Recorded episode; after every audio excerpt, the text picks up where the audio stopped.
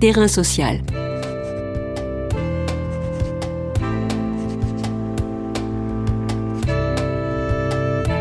Hugues Chevarin. Nara Ritz.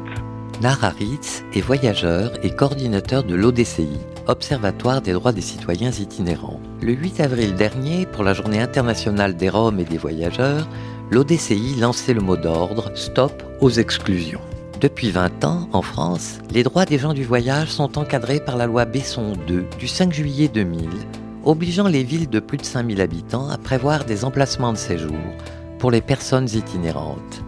On est loin du compte et de récentes propositions de loi visent à réduire les possibilités d'installation, de création d'aires d'accueil et à durcir l'arsenal répressif des municipalités.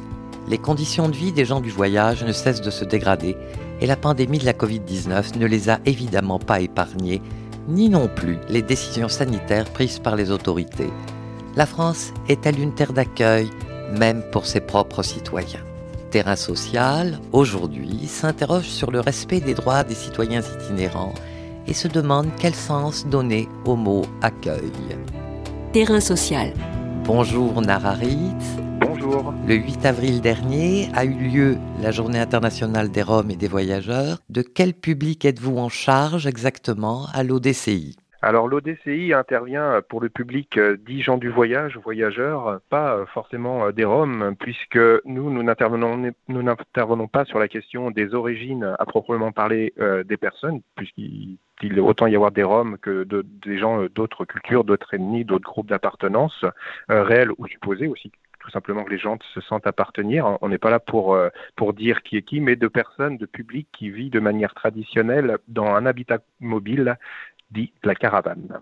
Sur le site du ministère de l'écologie, dont les citoyens itinérants dépendent, il est dit, je cite, L'État organise l'accueil et l'habitat des gens du voyage en cherchant un équilibre entre liberté de circulation, la décence des conditions d'installation et le souci des élus d'éviter les installations illicites. Que pensez-vous de cette définition? Alors là, je ne pense pas qu'il s'agit de définition, mais euh, de, notions euh, de gestion d'un public, comme on a pu le faire dans des périodes euh, assez noires de, notre histoire. Autant il est tout à fait légitime de considérer que l'organisation spatiale doit être effective pour tous les publics, mais quand elle est aussi autant montée du doigt et autant policier telle qu'elle l'est aujourd'hui, ça n'a pas de sens. La dernière phrase que vous avez que vous avez présentée par rapport aux besoins des élus, c'est ce qui prime aujourd'hui dans tout ce qui est lié aux politiques, on va dire, d'accueil et pire, d'intégration des gens du voyage. Les gens du voyage sont intégrés. Il n'y a pas besoin de se poser cette question-là, pas comme certains le souhaitent, mais ils le sont. Ce sont des Français. Euh, étant bien même qu'ils ne soient pas français, ce sont des êtres humains qui nécessitent toutes les dignités. Dans les précédentes phrases présentées justement par ce, ce, ce, document-là, euh, l'ont signifié, mais l'ont complètement euh, mis de côté, c'est-à-dire la notion de dignité. Quand on regarde, que ce soit les commissions consultatives, question nationale euh, ou autres, ou départementales, quand on voit les textes, et surtout les résultats, les textes c'est une chose, mais leur application en est une autre, on voit bien que les notions de dignité sont pas là. Par contre, les notions de gestion policière et administrative euh, des voyageurs, par contre, ça c'est très très très présent. Donc la notion aussi euh, de prendre en considération euh, les besoins des personnes liés ou pas à leur trait culturel, là c'est quelque chose qui est bien loin des réalités euh, dans l'organisation concrète spatiale aujourd'hui sur notre territoire. Quel est le sort des gens du voyage aujourd'hui en France? Les gens du voyage sont des, des publics assignés euh, assignés à être sur des places qu'on leur donne. Très souvent, on parle d'aires d'accueil, hein, terme très, romantique pour dire que ce sont des lieux obligatoires où ils peuvent stationner. Encore une fois, je fais un petit parallèle à l'histoire. Euh, au camp, hein, disons-le franchement, nous les, voyageurs, on appelle ça les places désignées. Hein, et non pas les aires d'accueil. Hein. L'air, c'est très romantique, c'est très joli, c'est très aérien. L'accueil, la notion d'accueil est aussi très jolie. Mais je vous invite à aller voir ces nébuleuses aires d'accueil que l'on appelle justement parfois des camps hein, ou des places désignées, il n'y a rien d'accueillant du tout. Donc les propos euh, de ces textes et, des élus et leurs souhaits à travers euh, toute l'organisation et l'accueil des voyageurs ne prend quasiment jamais en considération l'aspect de la dignité des personnes dans leur diversité. Les gens du voyage, ce sont des gens des groupes différents. Il n'y a pas un mode, une manière d'être gens du voyage, comme il n'y a pas une manière d'être breton, basque. Il y en a tout un tas. Il y a peut-être quelques points communs, mais on n'a pas tous besoin des mêmes choses. Et ça aussi, la diversité des besoins n'est que très rarement prise en considération. Alors juste pour finir, euh, c'est pas impossible puisqu'il y a quand même des, je dis rarement, je dis pas que ça n'est pas pris en considération puisqu'il y a des collectivités qui arrivent, qui font un excellent travail, comme quoi quand on veut on peut. En quoi la crise sanitaire de la Covid-19 a-t-elle aggravé la situation des gens du voyage et quelles ont été les conditions de confinement? Le Covid a eu un impact très important chez les gens du voyage et notamment ceux qui sont aussi sur ces aires d'accueil. Confiné sur une aire d'accueil, c'est pas pareil que confiné dans un quartier ou dans une maison. Hein. La caravane, on y habite pour y dormir, on y est pour y dormir, et dès qu'on met un pied dehors, on est euh, dans un commun. C'est-à-dire qu'on est mélangé, on, est, euh, on se côtoie beaucoup plus euh, facilement euh, par défaut hein, que quand on est dans un quartier, etc. Donc la diffusion du Covid a été très importante. On a vu des problèmes assez graves apparaître dans les lieux où les gens étaient très serrés. C'est-à-dire qu'il y avait une surproximité entre les caravanes, tout simplement parce que les aires d'accueil n'ont jamais été réfléchies en cas de, de crise sanitaire comme celle-ci. Euh, on l'a vu malheureusement aussi dans certains quartiers où on a entassé des gens. L'objectif c'était de leur trouver une espèce de place hein, et puis bah, ils y sont sans prendre en considération ce genre de choses. Donc il y a eu des, aires d'accueil effectivement où euh, bien tout presque 100% de la population du terrain euh, était contaminée. Voilà aussi une des raisons, une des répercussions d'une mauvaise réflexion sur l'aménagement des aires d'accueil où on concentre des gens et on les concentre d'une manière avec une proximité trop importante. Sur la question de l'activité professionnelle aussi, évidemment, ça a eu un impact euh, déterminant. Euh, les voyageurs, pour voyager, il faut travailler. Pour travailler, il faut voyager. À partir du moment où on se sédentarise, c'est beaucoup plus compliqué, notamment quand on a des activités liées à la mobilité. Alors moi, je ne parle pas de culturel parce que depuis la nuit des temps, euh, les métiers que les voyageurs effectuent, il y a aussi des locaux qui l'ont fait. Sauf que quand on voyage et que nous sommes plusieurs à faire la même, activité, sur un territoire, on va, on va user, entre guillemets, le, bassin économique de notre spécialité, lié à notre spécialité. Euh, donc, si on veut vivre, euh, bah, il y a intérêt de bouger. Voilà, la sédentarité. la question n'était surtout pas de dire euh, c'est bien ou c'est pas bien. La, le, le fait d'avoir empêché les gens de voyager, c'était certainement normal. Mais derrière ça, ça a eu euh, l'activité et l'économie des voyageurs ont, subi euh, des conséquences assez déterminantes là-dessus, notamment chez les, chez, les artisans qui travaillent, que ce soit sur les marchés, que ce soit ceux qui, travaillent l'activité liée à, à, la maçonnerie, l'entretien de maisons, paysages, espaces verts, ce genre de choses. Ajoutons à la complexité de la situation, y a-t-il eu des expulsions pendant cette période de la Covid-19 il y a eu des référés euh, d'expulsion qui ont été faits pendant la période du Covid, ou pas justement, alors là, le paradoxe est assez extraordinaire, c'est-à-dire qu'on a créé des aires d'accueil, comme j'ai dit tout à l'heure, on a concentré des gens, on a estimé que c'était plus possible, donc on les expulse d'un terrain. Alors, il y a, il y a différentes euh, méthodologies. Hein. L'expulsion, c'est un terme juridique. Normalement, il y a un process. Euh, lié au droit. Mais après, il y a d'autres manières d'expulser, c'est-à-dire d'inviter les gens à partir à condition que, à condition qu'après on leur donne un meilleur terrain, un meilleur espace, bref, fondé sur l'espoir qui malheureusement arrive très rarement par la suite. C'est-à-dire que des familles, on leur a dit il y a trop de concentration, vous bougez, vous allez vous mettre un petit peu plus loin, euh, et après on fera mieux. Donc des gens sont partis et quand ils ont voulu revenir sur les aires d'accueil, elles étaient fermées. Aujourd'hui, elles ne sont toujours pas ouvertes. L'argument de certaines collectivités ou groupements de collectifs, voire des préfectures, c'est dire ah bah oui, mais c'est pour des questions sanitaires, on en profite pour faire le nettoyage.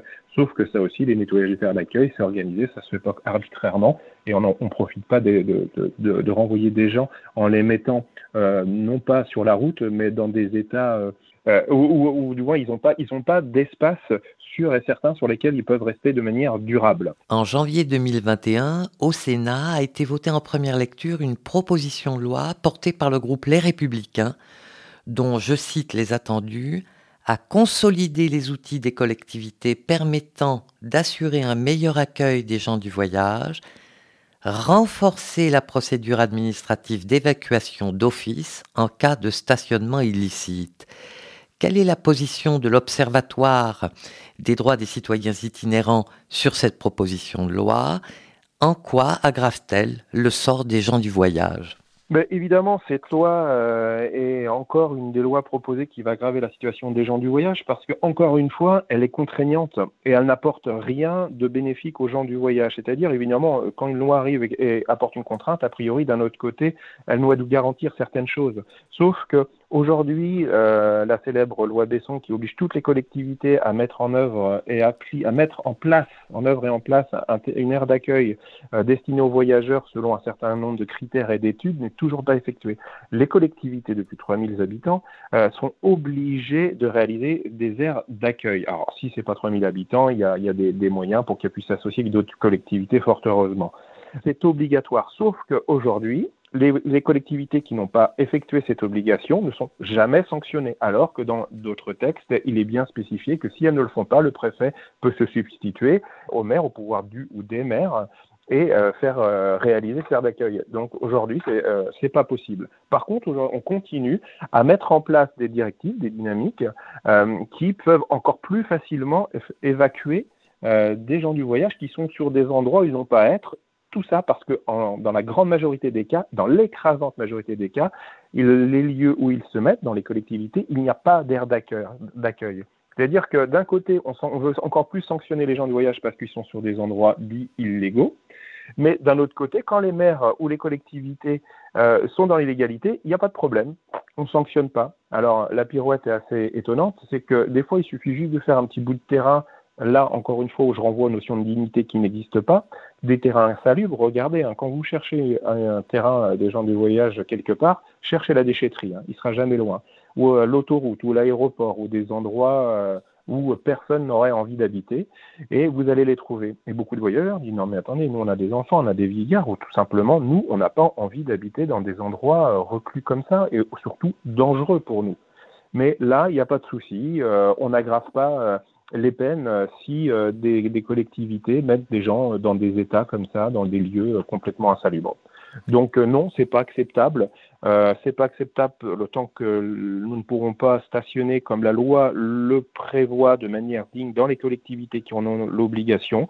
on n'acceptera pas de se faire renvoyer comme ça et on n'acceptera pas cette augmentation des pouvoirs de certains des élus pour nous évacuer alors que même ne respectent pas la loi. Euh, la loi euh, des citoyens, des droits de l'homme, mais aussi la loi de la moralité qui dit qu'on ne laisse pas quelqu'un habiter n'importe où, euh, surtout en, cette période de crise sanitaire. C'est quand même assez fort en période de crise sanitaire, proposer une loi telle que celle-ci, il ne faut pas avoir vraiment beaucoup de considération de, de l'espèce humaine dans ses diversités. Est-ce que vous considérez que la France a une attitude raciste envers les gens du voyage et que l'antiziganisme frappe notre pays Effectivement, l'antiziganisme, bon, c'est un, un, vocable qui, qui, peut être mis en cause, mais on va utiliser celui-ci pour, pour bien comprendre de qui il s'agit, qui sont les cibles. Oui, l'antiziganisme frappe ce pays, mais pire que ça, il est de plus en plus normalisé. C'est-à-dire qu'aujourd'hui, euh, quand on entend des élus euh, qui disent euh, le problème c'est qu'Hitler n'en a pas tué assez, bah, les juges trouvent que bah, ne condamnent pas parce que finalement, en trouvant toujours une excuse, oui, c'est un endroit privé, public. Quand on entend à la presse, à la radio qu'on lit des, des, ou à la télé des, des articles euh, mettant uniquement, euh, présentant les gens du voyage uniquement comme des criminels, comme des gens à charge, responsables, coupables, etc., c'est fou. C'est quand même complètement fou, c'est normalisé. Et personne, personne n'agit, personne ne crie, personne ne dit mais arrêtez, c'est impossible. Il y a eu d'autres populations comme ça dans l'histoire, il y en a encore d'autres, on n'est pas malheureusement les seuls aujourd'hui en France, mais c'est impressionnant de voir qu'aujourd'hui, s'il y a des propos euh, racistes, voire pire à l'égard de voyageurs, personne n'intervient, ça ne choque pas personne, à part vous, là, ces, médias, euh, personne ou très peu ont diffusé la question du 8 avril sur euh, la lutte contre les discriminations faites aux Roms et gens du voyage ce sont des publics qui ne sont pas intéressés, intéressants. Je pense qu'électoralement, tout le monde est d'accord pour dire que ça sert à rien de les défendre parce que ça rapportera pas de voix. Et puis, bah, malheureusement, beaucoup de citoyens, français ou pas français, n'aiment pas les nomades, les vagabonds, les gens du voyage, les vegans, peu importe, comment on va les appeler. Euh, ils représentent les mots, les MAUX, hein, et pas d'autre chose.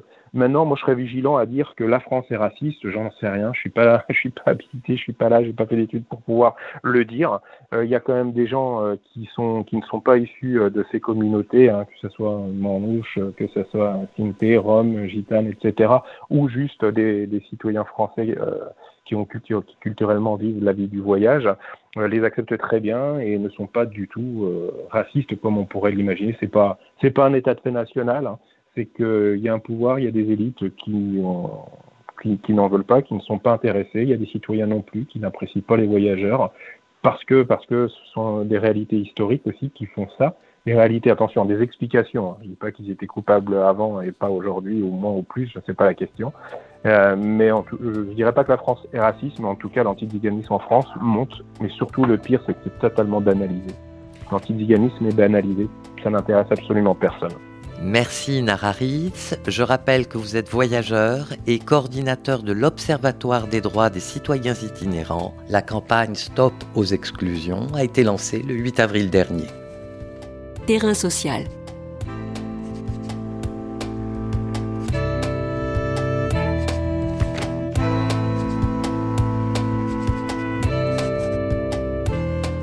Podcasts du chantier sont à retrouver sur lechantier.radio et sur les plateformes d'écoute.